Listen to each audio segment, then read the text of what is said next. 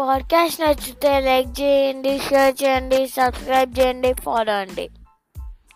నాన్న కథ చెప్పవా? Kid stories in Telugu boy Sitaram and Rayansh ఈరోజు మనం చెప్పుకునే కథ ఏంటంటే అమ్మ మాట వినాలి.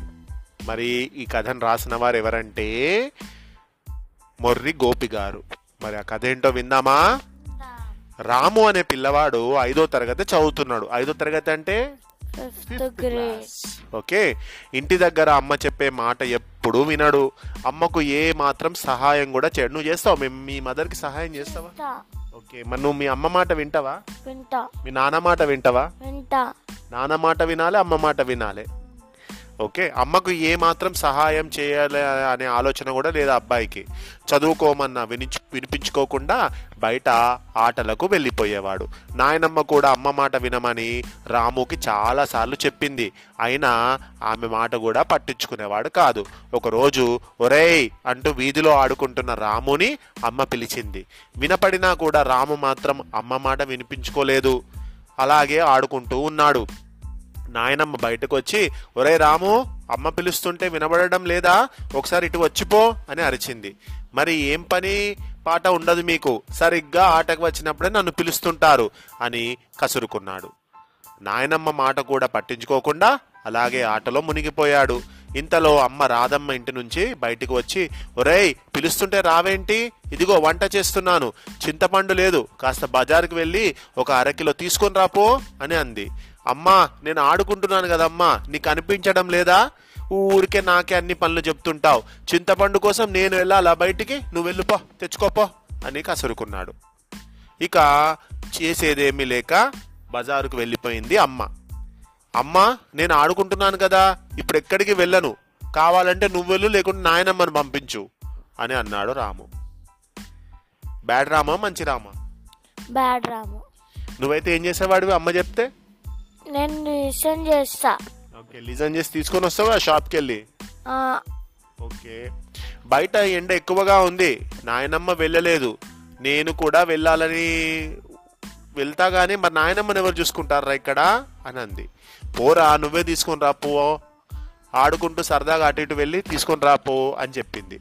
అంటూ యాభై రూపాయల నోటును బాబు చేతిలో పెట్టి ఇంట్లోకి వెళ్ళిపోయింది ఆమె.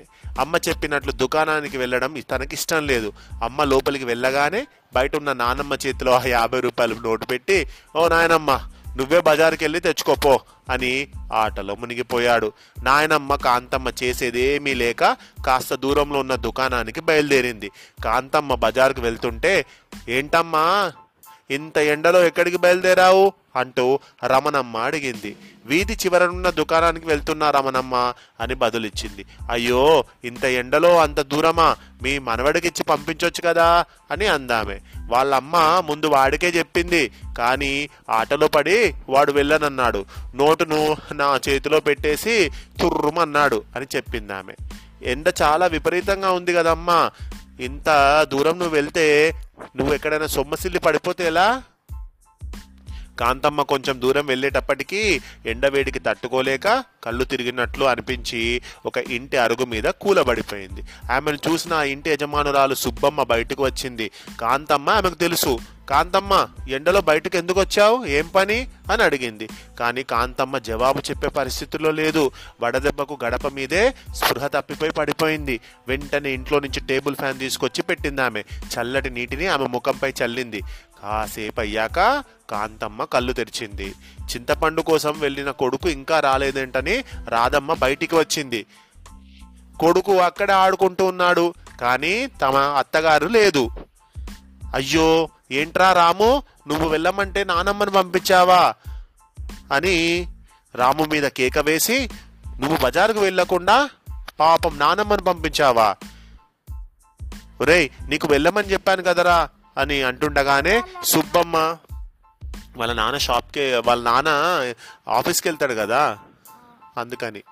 ఒరేయ్ నీకు వెళ్ళమని చెప్పాను కదా అని అంటుండగానే సుబ్బమ్మ ఇంటి నుంచి వాళ్ళ మనవడు రాజు వచ్చి ఓ అమ్ ఓ ఆంటీ ఆంటీ రా రాము వాళ్ళ నానమ్మ మా ఇంటి ముందట పడిపోయింది కళ్ళు తిరిగిపోయి ఎండవేడికి పాపం తట్టుకోలేక మా ఇంటి గడపలో సొమ్మసిల్లి పడిపోయింది అని కబురు చెప్పాడు.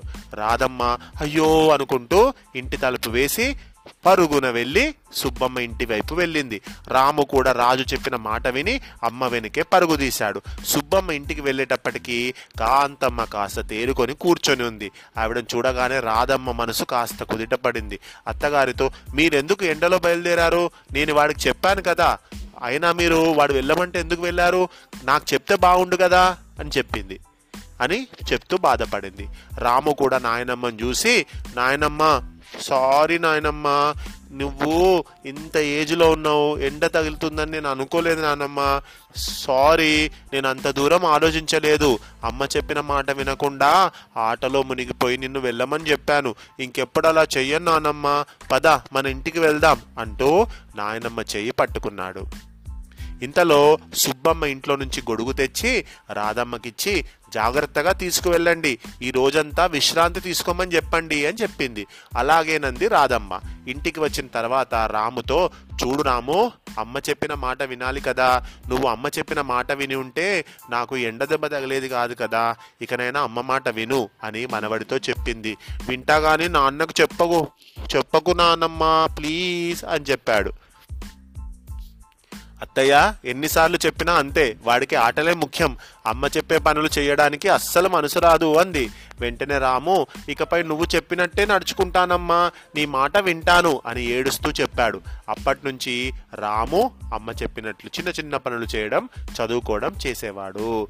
ఇదంతా విషయం వాళ్ళ నాన్నకు తెలియదు. ఒకరోజు వాళ్ళ నాన్నకు ఈ విషయం అంతా వాళ్ళ అమ్మ రాము పడుకున్నప్పుడు చెప్పింది. అప్పుడు వాళ్ళ నాన్న కూడా మారిండు కదా రాము గుడ్ బాయ్ అయ్యిండు కదా చూద్దాం ఇంకా వాడు అలాంటి నాటి పనులు చెయ్యడు నాకు తెలుసు. మా రాము గుడ్ బాయ్ అని వాళ్ళ నాన్న మెచ్చుకున్నాడు. ఇంతటి చక్కటి కథను రాసిన వారు మొర్రి గోపి గారు.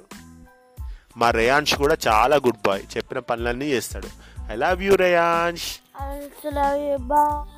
Boy పిల్లలు మీరు చెప్పిన మరి మీరు మమ్మీ మమ్మీ చెప్పిన మాటలు వింటారా? మీ మదర్ చెప్పిన మాటలు? Okay bye take care.